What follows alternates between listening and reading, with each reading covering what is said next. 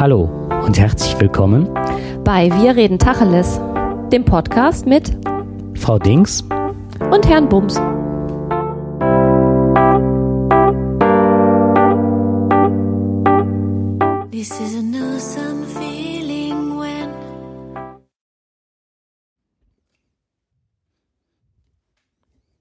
Ja, hallo zusammen zu einer neuen Folge vom Tacheles Podcast. Ja, hi. Ihr solltet uns mal hier sehen, wie wir uns gegenüber sitzen. Gerade das Kinn nach vorne gestreckt. Gerade vor allem, warte, ich, ich richte mich nochmal auf und vor allem, wir können uns sehen. Wahnsinn. Aber ja. sitzt du gerade? Achso, ja. okay. Boah. ja, ich sitze gerade. Okay. Ja, unser heutiges Thema ist Körpersprache. Und zwar ähm, wir haben uns schon mal vor, ach, vor etlichen Folgen haben wir uns mit dem Thema Sprache an sich beschäftigt. Und ähm, durch eine Begebenheit, die mir, die ich neulich beobachtet habe, bin ich darauf gekommen, dass Sprache ja noch aus ganz anderen Facetten besteht. Und zwar bin ich mit einem Auto gefahren. Ich bin ähm, die Straße entlang gefahren. Die Straße war menschenleer, bis auf eine Frau, die auf dem Fußweg diese menschenleere Straße entlang ging. Ähm, von weitem bogen dann zwei junge Männer um die Ecke und die gingen beide auf sie zu. Und es war eigentlich klar, dass die in absehbarer Zeit aufeinandertreffen würden. Ich habe die dann überholt, also ich bin quasi dran vorbeigefahren und habe im Rückspiegel das Ganze beobachtet, weil ich irgendwie ein blödes Gefühl hatte. Menschenleere Straße, ich das einzige Auto, eine junge Frau, zwei Männer, die da lang gehen und es passierte das, was ich mit Anfang 20 schon mal in einem Buch über Sprache gelesen hatte. Ähm, da war die Situation fast genauso beschrieben. Ähm, die Frau ging schon in ich würde mal sagen, fünf bis sieben Metern Entfernung, die sie noch von den Männern trennte, auf die Straße und ging die Straße entlang.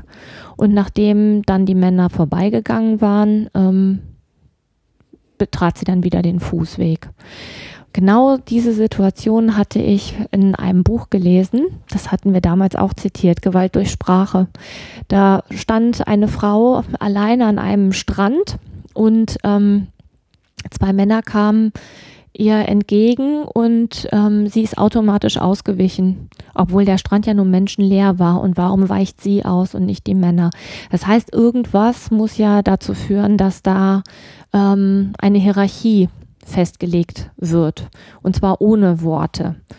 So, und ähm, ich mich hat das so beschäftigt und auch daran, äh, mich hat das auch so an das erinnert, was ich da gelesen hatte, dass ich gedacht habe, das ist doch eine gute, ein gutes Thema, um dann nochmal in unserem Podcast drüber zu sprechen. Und der Jakob war damit einverstanden und deswegen haben wir jetzt das Thema Körpersprache.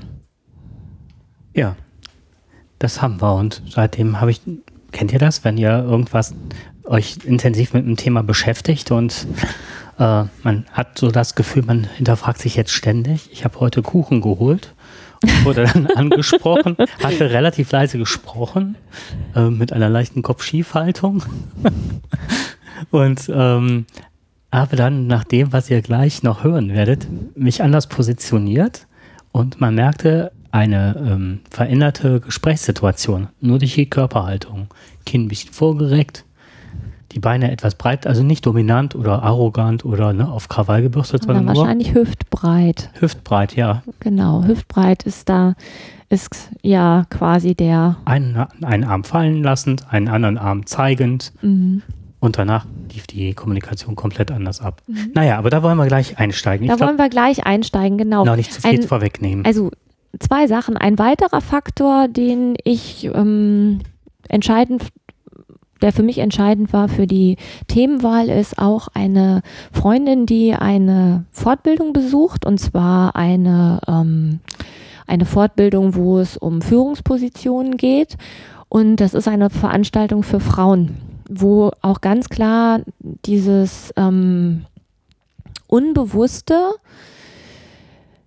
diese unbewusste Körpersprache thematisiert wurde. Und die hatten einen YouTube-Kanal empfohlen von einer Frau Knarz, die ähm, sich sehr damit auseinandersetzt, wie Frauen in Führungspositionen sich mh, mm, positionieren können. Ähm, und da habe ich mal reingeguckt und konnte ganz viele Sachen übernehmen, beziehungsweise mich darin wiederfinden. Das fand ich halt super spannend. Ja, und so kam das eben das, ach so, genau, und noch eine Fortbildung, die ich vor Jahren belegt hatte, die hat mich auch nochmal angestoßen, dass eben die, wie ich irgendwo stehe, wie ich gucke, wie ich die Stimme benutze, dass das ausschlaggebend ist für, wie ich wahrgenommen werde. Also das Ganze läuft unbewusst ab. Und was ich da, was für mich damals wirklich ein Aha-Erlebnis war, ist, ähm, der Fortbildner hat uns damals schätzen lassen, wie viel Kommunikation, also wie viel Prozent der Kommunikation läuft über die Sprache ab. So, und da weiß ich, dass ich damals gedacht habe, naja, bestimmt 80, 85 Prozent und war, ich war hinterher total platt, weil es ist etwas über 30 Prozent. Das ist der sprachliche Anteil der Kommunikation. Der Rest läuft tatsächlich über diese ganzen Bereiche ab, wie Blickverhalten, Gesichtsausdruck, also welche Mimik habe ich, Körperhaltung und die Körperbewegung. Wie bewege ich meine Arme? Wo halte ich meine Arme? Wie stehe ich? Habe ich die Hüfte eingeknickt oder stehe ich eben hüftbreit? Das sind alles Faktoren, die, ähm, die ich unbewusst verwende und mich in einer Hierarchie einordne. Räumliche Distanz. Achte ich diesen Tanzbereich meines Gesprächspartners oder dringe ich da drin ein? Also verletze ich eine Grenze, beuge ich mich rüber, berühre ich denjenigen. Ähm, und dann eben die stimmlichen Merkmale. Gehe ich am Ende der, des Satzes nach oben mit der Stimme oder gehe ich nach unten? Da hattest du eben ein total schönes Beispiel. Ich glaube, wir müssten noch ein bisschen mit Beispielen arbeiten. Ja. Und ähm, versuch das nochmal mit der Stimme. Da ging es, glaube ich, äh, darum, dass man in Konferenzen wenn man als Frau wahrgenommen wird, das war ja wirklich, ne, dass Frauen da an der Stelle anders kommunizieren, die gehen wohl hoch mit ihrer Stimme. Ne? Eben, das war ein Beispiel, was in diesem ja. YouTube-Kanal ähm, gebracht wurde. Da ähm, könnten Sie bitte diese, also da wurde einfach jetzt ein Beispiel genannt, ne? Jemand fragt nach einer Erläuterung. Also könnten Sie bitte diese Sachen noch einmal zusammenfassen? Wäre die Variante, ich gehe mit der Stimme nach oben und im Vergleich dazu war, könnten Sie bitte diese Daten nochmal zusammenfassen? Mhm. Und die Frage ist, ähm, was hat mehr Nachdruck? Welcher Bitte komme ich eher nach oder welcher, welche Frage werde ich eher beantworten? Die, wo es hinten mit der Stimme hochgeht oder hat es mehr Gewicht, wenn ich am Ende des Satzes mit der Stimme runtergehe? Mhm. Und das. Ähm, da kommt so das, äh, das Wort Nachdruck.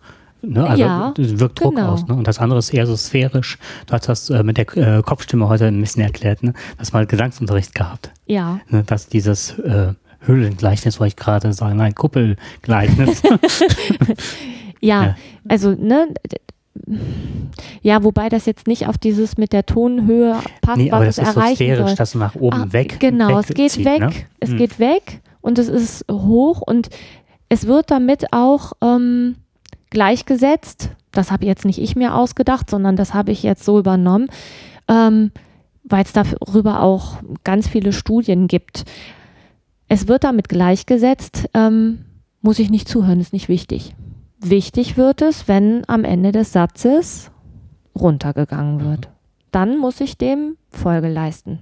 Was ich da auch noch spannend dran fand, war, dass wenn dass gerade in der Kommunikation der Frauen häufig äh, als ähm, die Frau nicht wahrgenommen wird, genau an der Stelle, und äh, die so sphärisch dann abgleitet, wird sie entweder nicht wahrgenommen oder sich oftmals bei den Gesprächspartnern einstellt, so, ach, die schon wieder. Und wenn die Frau dann nicht wahrgenommen wird, dass sie dann mit gleichem Mittel ähm, mit mehr Aggression oftmals agiert. Genau. Mhm. Ja, und das wird dann unangenehm wahrgenommen. Ja. So, und wenn du jetzt mal noch einen Schritt weiter denkst, dieses ähm, am Ende des Satzes hochgehen, wenn du etwas anderes erreichen willst, also wenn du besonders empathisch sein möchtest, wenn du auf jemanden eingehen möchtest, dann gehst du ja am Ende des Satzes, bist du ja eher hoch. Wie Mhm. geht's dir heute? Ist alles gut? Geht's dir gut? Also das sind ja so Sachen, die klingen ja dann eher einschmeichelnd. Du möchtest, Empathisch. du möchtest ja signalisieren, ich sehe dich, ich höre dich, ähm, ich möchte gerne wissen, wie es dir geht, ist aber an der, hat ja auch seine Vorteile, ist aber an der Stelle, wenn du dir jetzt vorstellst, ich habe einen Auftrag zu erledigen und ich muss mich hier irgendwie positionieren, nicht irgendwie, sondern ich muss mich da positionieren, wo ich hin will, dann ist das völlig fehl am Platz, weil es geht gerade nicht darum zu gucken, wie es den anderen geht, sondern es geht darum zu sagen, hier, ich habe etwas zu sagen und das ist wichtig.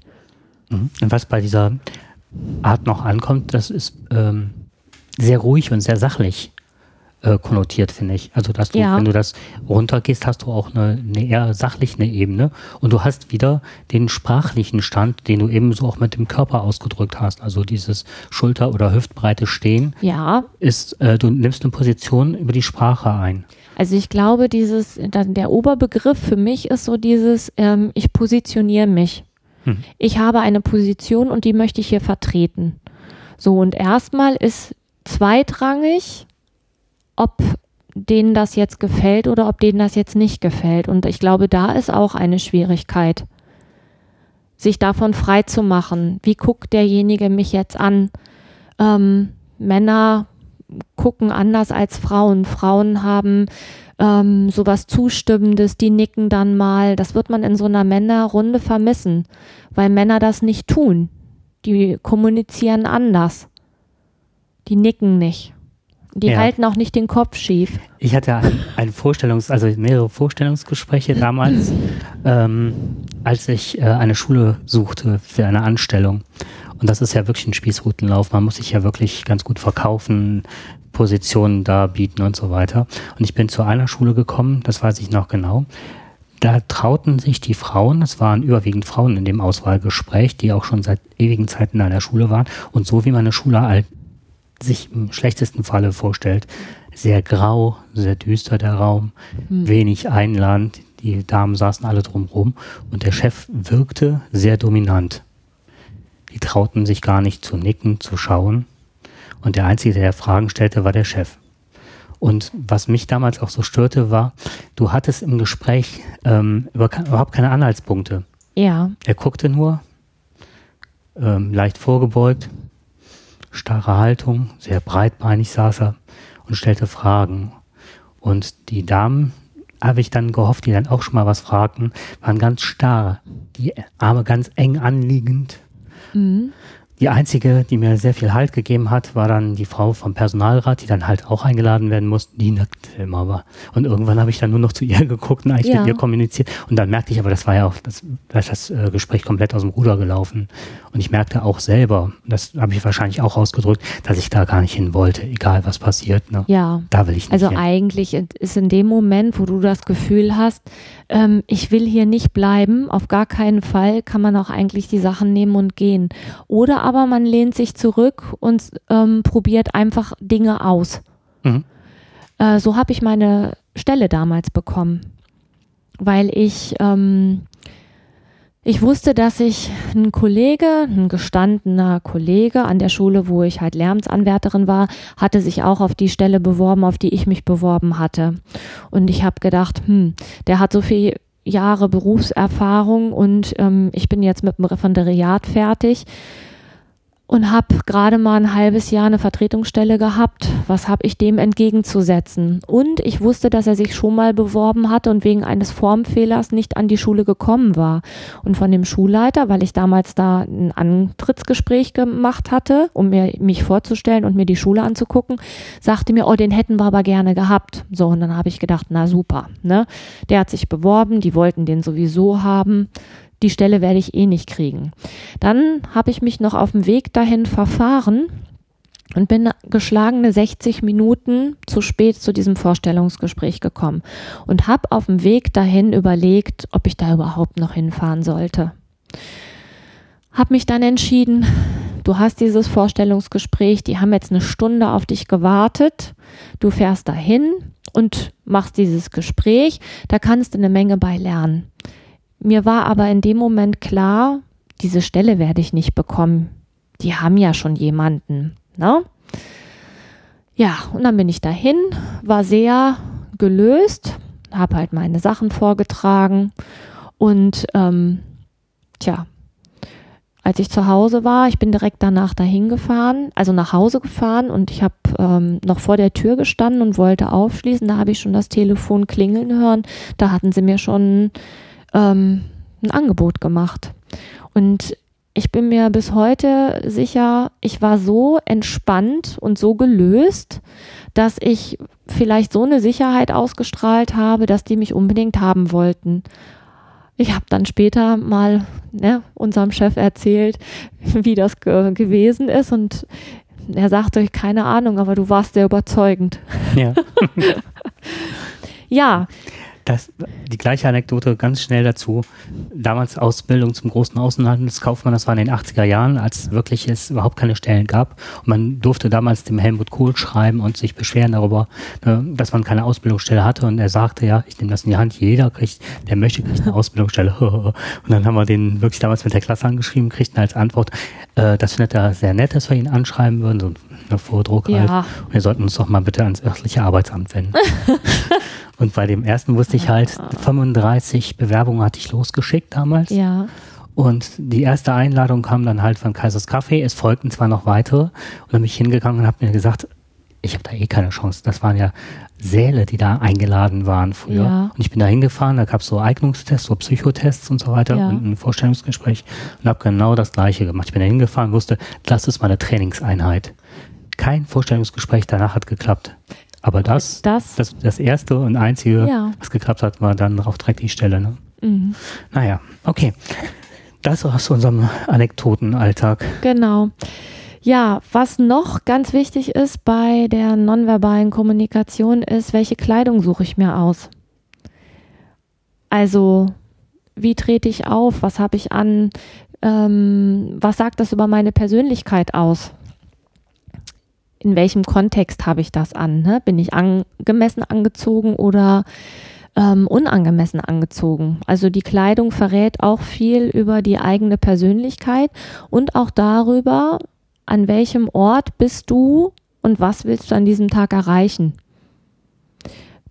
Make-up, Make-up, Schmuck, ähm, Frisur. Habe ich einen kurzen Rock an? Habe ich High Heels an? Habe ich flache Schuhe an? Habe ich einen Hosenanzug an? Ähm, da gab es so ein paar Beispiele, wo ich gedacht habe, das macht auch Sinn. Also man muss sich das Leben ja nicht unnötig schwer machen. Was ich mich persönlich gefragt habe, ist, wenn ich jetzt absolut jemand bin, der ein Problem hat mit einem Hosenanzug, weil ich finde, dass ich da drin blöd aussehe, ähm, suche ich mir dann so einen Job aus, wo ich am besten sowas anziehe? Wie, inwiefern verbiege ich mich da? Oder inwiefern kann ich noch ich selber sein, wenn ich mich permanent versuche, an solche Regeln zu halten?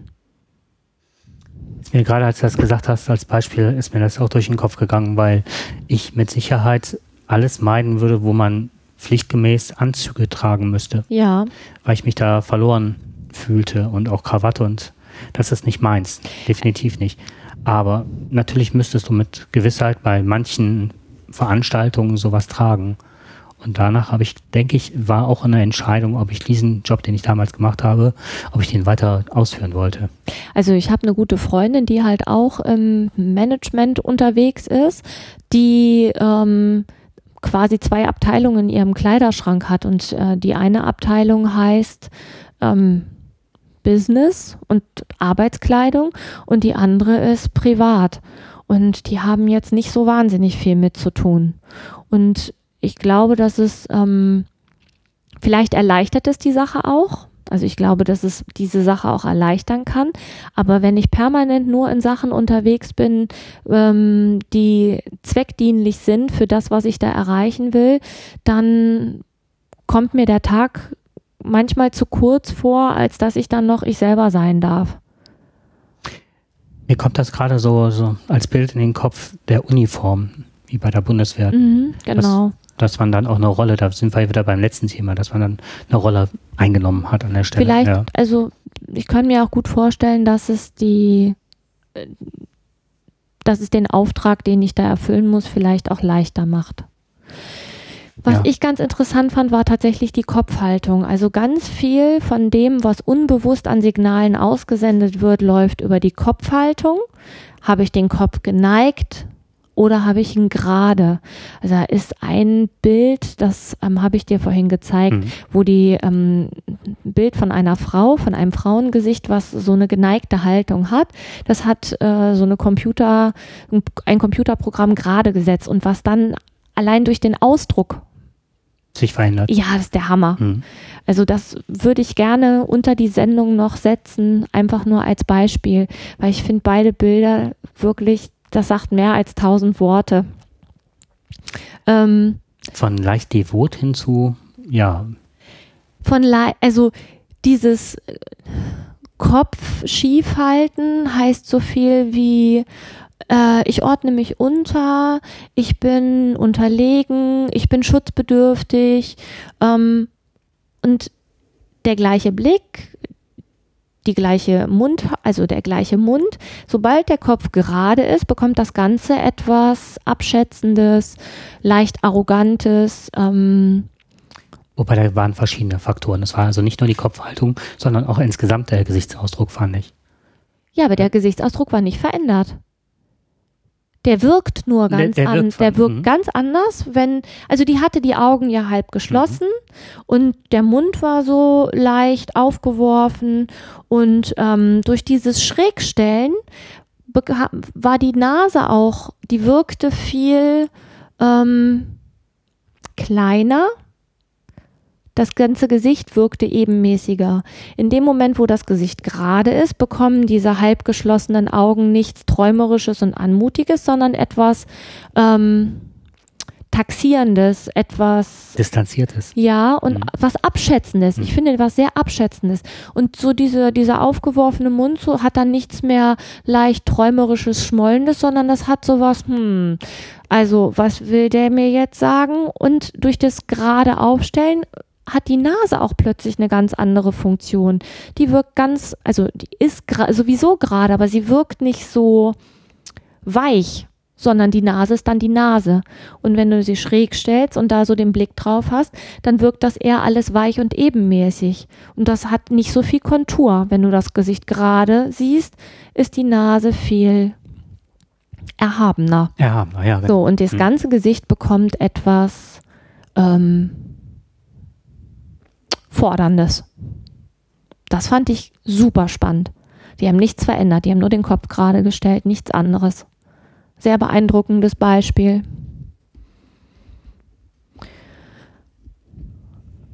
ich glaube, wir müssen zwei Sendungen wieder aus dem Thema machen. Kann das sein? Wir müssen auf jeden Fall jetzt, ähm, Wir haben nämlich so viele, wir sind noch gar nicht so richtig in Medias Res gegangen. Ne? nee, im Moment Das geht es eigentlich nur um die Beispiele. Ja. Also was, was, ähm, was halt alles passiert. Und entscheidend finde ich an der Stelle, dass das Ganze unbewusst abläuft. Mhm. Das heißt, es wird unbewusst eine Hierarchie, eine, nee, Quatsch. Es wird unbewusst eine Hierarchie dargestellt, geschaffen eigentlich erst. Mhm. Und zwar ohne Worte. Das heißt, du bewegst dich in einem Raum und die Hierarchie ist klar, obwohl noch nicht klar ist, wer der Chef ist. Das funktioniert ohne Worte. Das finde ich immer so spannend, wenn ähm, Menschen versuchen, einen ähm, Konflikt oder eine, eine, ein zwischenmenschliches Problem sprachlich zu erfassen. Woran macht man das denn fest? Ganz oft sind es ja Sachen, die kann man an nichts festmachen, weil die unbewusst ablaufen. Und es wird aber an der Sprache manifestiert. Was sprachlich ausgedrückt wurde. Daran wird es festgemacht. Oftmals ist das aber ähm, nichts, wo man sagen würde, oh, das ist jetzt aber verwerflich oder passt hier nicht hin. Das, was wirklich als Sprache ausgedruckt wird, verbal, ist ja oftmals sehr passend. Aber es sind so die Dinge, die unterschwellig ablaufen. Wie setzt sich jemand hin? Wie begegnet der dir? Packt der dich einfach am Arm an?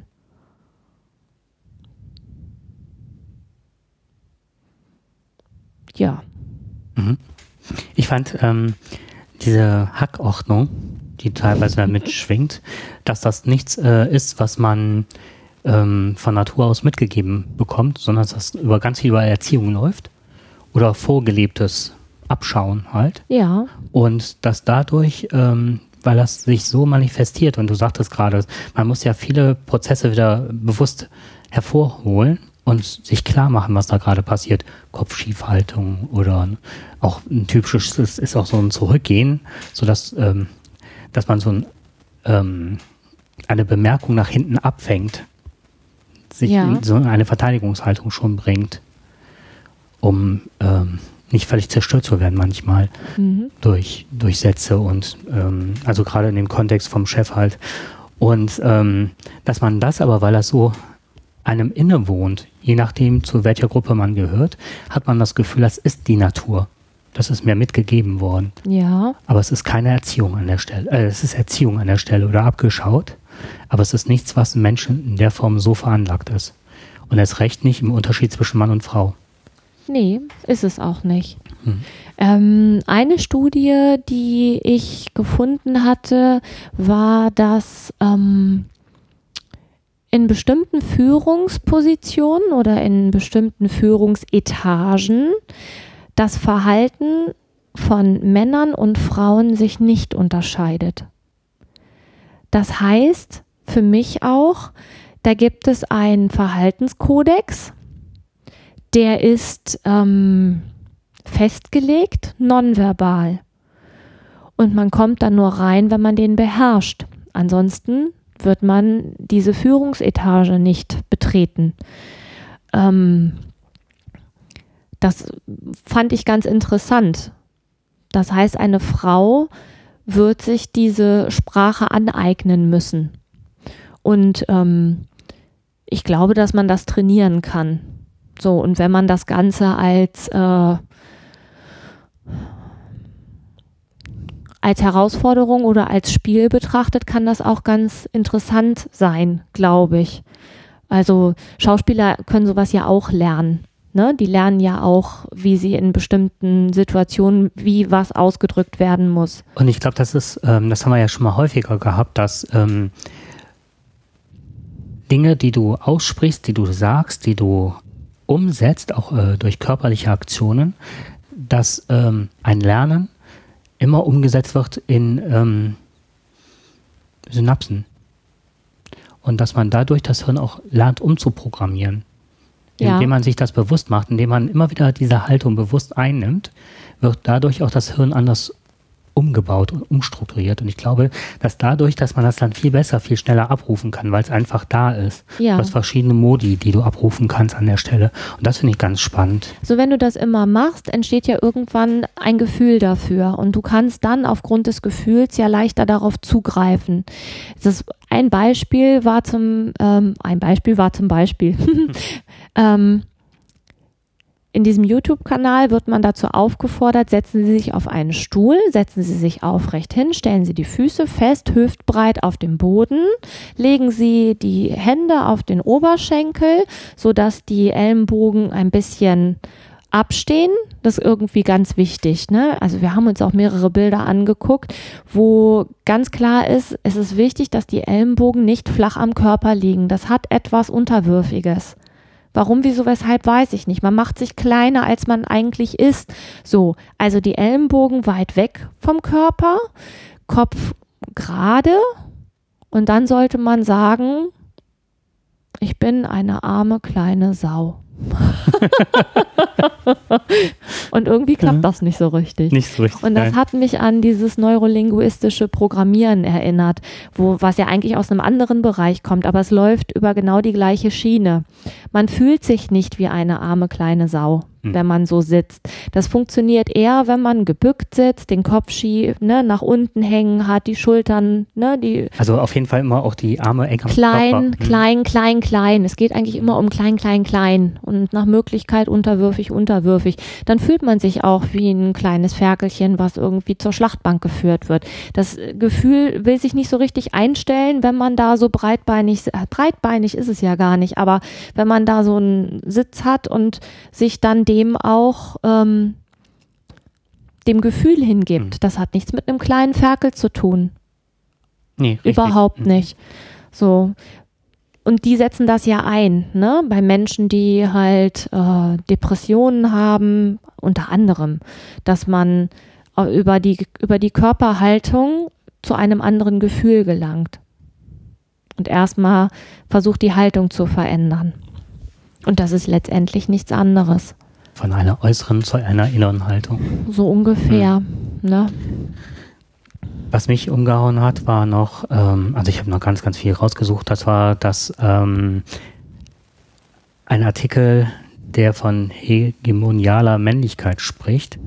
Und da habe ich mal ganz kurz noch einen, einen kleinen Absatz noch, ja. das schaffen wir noch, vorlesen. Und zwar äh, nach Cornell ist das in sozialen Praktiken eine konstruierte und sich verändernde dominante Form der Männlichkeit, die sich über die Abwertung und Unterordnung sowohl von Frauen als auch von untergeordneten Männlichkeiten konstituiert. Hegemonie bedeutet soziale Überlegenheit, eine Überlegenheit, die nicht allein auf physischer Gewalt oder ihrer Androhung beruht, sondern ein hohes Maß an Einverständnis und Zustimmung der Beherrschten erfordert. Und sie ist eingebettet in äh, ein weitreichendes und differenziertes, differenzierendes kultureller jetzt habe ich den differenzierte kulturelle Prozesse. Äh, Prozesse eingebunden ist, genau. Ähm, ich glaube, ich muss eine stärkere Brille, habe ich schon zwei, dreimal gesagt. Ne? Sobald ich von dem iPad Mini ablese. Was heißt, ich, was bedeutet das? Das bedeutet, diese ähm, Prozesse, die da stattfinden, da leitet er darauf über, auf halt auf diese Art und Weise, nicht auf Gewalt, sondern über Körpersprache leitet er ein. Und das ist das, konstruiert. Und das ist konstruiert, genau. Und äh, man denkt häufig, also kommen wir im nächsten Podcast wahrscheinlich zu, dass es ja ein Ungleichgewicht an der Stelle zwischen Mann und Frau gibt. Die Frau ist eher empathisch. Der Mann darf sich darstellen, darf Positionen einfordern und so weiter. Was mir auch an der Stelle nicht klar war, dass es auch andere Männer herabwürdigt. Du hattest eben ein Beispiel genannt, und zwar, ähm, dass es diese drei Typen der Männer in der Darstellung gab. Hm, das hatte ich dir im Vorgespräch Im gesagt, Vorgespräch. das hatte ich hier noch nicht gesagt. Ah, okay. Äh, vielleicht kannst du nochmal beschreiben, diese drei Typen. Und zwar solltest du herausfinden, wer von den drei Männern, die du jetzt beschreiben wirst, ähm, die größte Angriffsfläche die größte Anzahl der an, an, Konflikten, hat. Mhm. Wer am gefährdetsten ist, eine, in eine Schlägerei zu geraten. Das war ein Rätsel, was uns bei einer Fortbildung gestellt wurde. Und zwar wurden drei Typen gezeigt. Also dreimal der gleiche Typ, aber in unterschiedlicher Körperhaltung. Das erste war ähm, Füße ganz dicht zusammen, Kopf leicht geneigt, Schultern hängend, Ellenbogen ganz dicht am Körper. Ähm, und der Blick leicht von unten nach oben. So, das war die erste, das war die erste Darstellung. Die zweite Darstellung war Füße hüftbreit, die Ellenbogen ein bisschen vom Körper weg, ähm, gerader Blick. Und der letzte war, ähm, also da wurde er, sollte er sich dann hinstellen, ganz breitbeinig, also so ganz breitbeinig, ähm, die Arme gestreckt vom Körper, so, ja, welcher Winkel ist das? Keine 45 Grad, aber vielleicht so 15, 20 Grad, so weg vom Körper. Ähm, ich weiß nicht mehr, ob die Hände geballt waren oder nicht. Ich glaube nicht. Ähm, Kinn leicht vorgereckt, Blick nach oben gerichtet. So, und wer von denen hat am meisten Konflikte? Das war ähm, damals geraten meisten Konflikte und die Wahrscheinlichkeit, dass er sie draufkriegt, hat die erste Person. Und die Vermutung der meisten Teilnehmer war, ähm, auch meine Vermutung war, der Typ, der als letztes, also in der Position, in der er als letztes dargestellt wurde, mit Blick nach oben und Kinn nach oben und ganz breitbeinig, der hat am wenigsten Konflikte. Und da lagen, lag die Mehrheit falsch. Am wenigsten Konflikte hat tatsächlich derjenige, der hüftbreit steht und einfach gerade und äh, ohne besondere Attitüde seine Position einnimmt. Der eine macht sich ganz klein, der andere macht sich übergroß. Das wird für, von, äh, wird von vielen als Angriff interpretiert und entsprechend ähm, gekontert. Mhm. Und der, der in der Mitte steht, der, wie ich gerade beschrieben habe, seine Position einnimmt, das ist der, der am besten durchs Leben kommt. Der seinen Standpunkt hat. Genau, und das mhm. konnte ich alles so in den Unterlagen, die ich jetzt aktuell mir rausgeguckt hatte, ob es jetzt YouTube ist oder irgendwelche Abhandlungen im Internet, konnte ich so wiederfinden. Das ist tatsächlich dieses, ich habe einen Stand und ich habe eine Position und ich vertrete die. Mhm. Ja. Bei mir war noch, ähm, das passt jetzt wieder zu diesem hegemonialen Typen, ähm, diesem Herrschaftsmenschen, ähm, der das über die Körpersprache ausagiert ähm, da geht immer mit einher, dass, ähm, Moment, wo habe ich es? Ähm, dass der auch ganz viele Dinge ausschließt.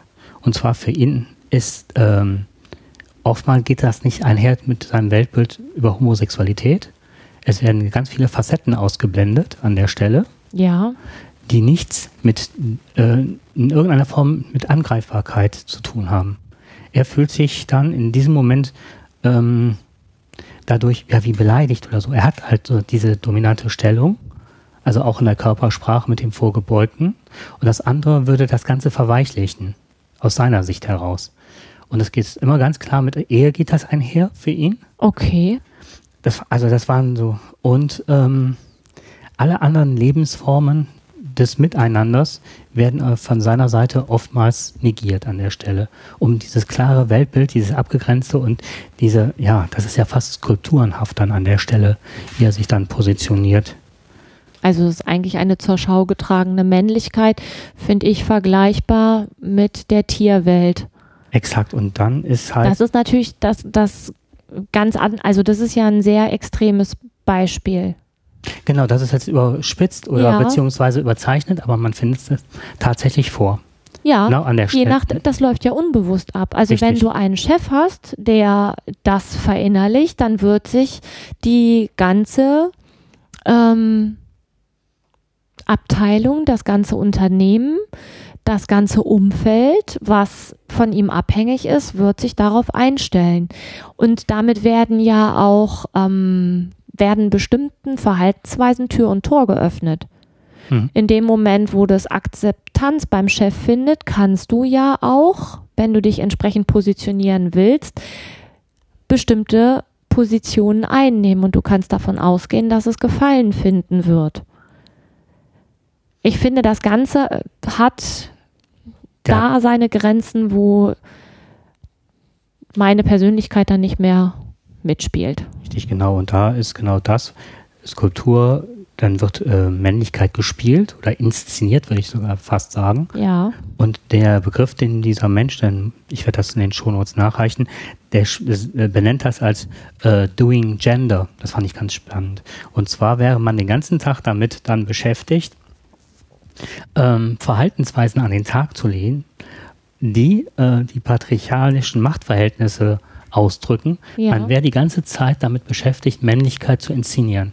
Ja, aber auch, um als richtige Frau wahrgenommen zu werden, musst du dich auf bestimmte Weise zu, ähm, also musst du dich auf eine bestimmte Art und Weise präsentieren. Und das ist ja gerade das, was Frauen in so einer Runde überhaupt nicht weiterhilft.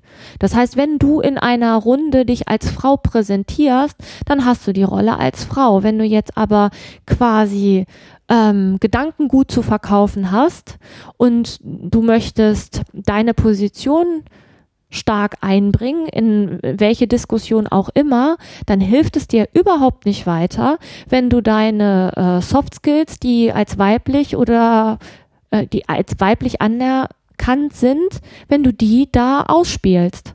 Das bringt dich ja nirgendwo hin. Da kannst du auch gleich die Klappe halten. Das ist einfacher.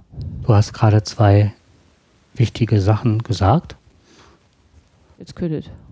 Oh, das bringt Ihr uns seht, jetzt. leider, ihr seht jetzt leider den Jakob überhaupt nicht. Also ich glaube, anhand der Zeit bringt uns das jetzt nicht mehr Weiter. weiter und ich zumindest meinen Teil werde jetzt die Klappe halten. Wieso das denn? Nee, weil die Was habe ich denn jetzt gesagt? Nein, nichts. Das war jetzt nur. Ich wollte den Abschluss. Wir hatten uns ja vorgenommen, nicht mehr ganz Wir wollten nicht mehr so lange machen, Mhm. genau. Können wir kurz für uns mal sagen, wo wir an, wo wir nächstes Mal dran weitermachen? Weil es gibt noch ein paar Sachen, die da auf jeden Fall noch mit dazugehören. Ja. Soll ich anfangen? Also mir wäre noch ein Hinweis auf das Timing wichtig. Mhm. Da würde ich nächstes Mal gerne drauf eingehen, weil Verhaltensweisen erlernen ja, aber nicht auf Teufel komm raus, weil es auch leicht nach hinten losgehen kann. Da würde ich gerne noch was zu sagen. Ich will gerne noch auf die psychischen Prozesse der Verinnerlichung eingehen. Ja, Ähm, ähm, Werte und Aspekte der Identitätsbildung an der Stelle. mhm. das geht in die Richtung, wie entsteht das Ganze und wie, wie werde ich sozialisiert Genau. und welche ähm, Verhaltensweisen habe ich von klein auf gelernt und in welchen Strukturen manifestiert sich das? Genau. Ja, das ähm, kommt mir sehr entgegen. Ja, das wird unser nächstes Thema sein. Woher kommt das und wo will das hin? Genau. Um es mal auf den Punkt zu bringen. Gut, dann wünschen wir euch wie immer viel Spaß beim Nachhören. Ja, wir werden diesmal, glaube ich, ganz viele Links auf unserer, in unseren Show Notes haben, ähm, weil dieser YouTube-Kanal wirklich sehr empfehlenswert ist für, ach, eigentlich für jeden, weil da ganz viele Sachen erklärt werden und ganz viele Sachen auch so dargestellt werden, dass man sie gut nachvollziehen kann. Ja, dann würde ich sagen, bis zum nächsten Mal. Viel Spaß beim Hören. Tschüss. Tschüss.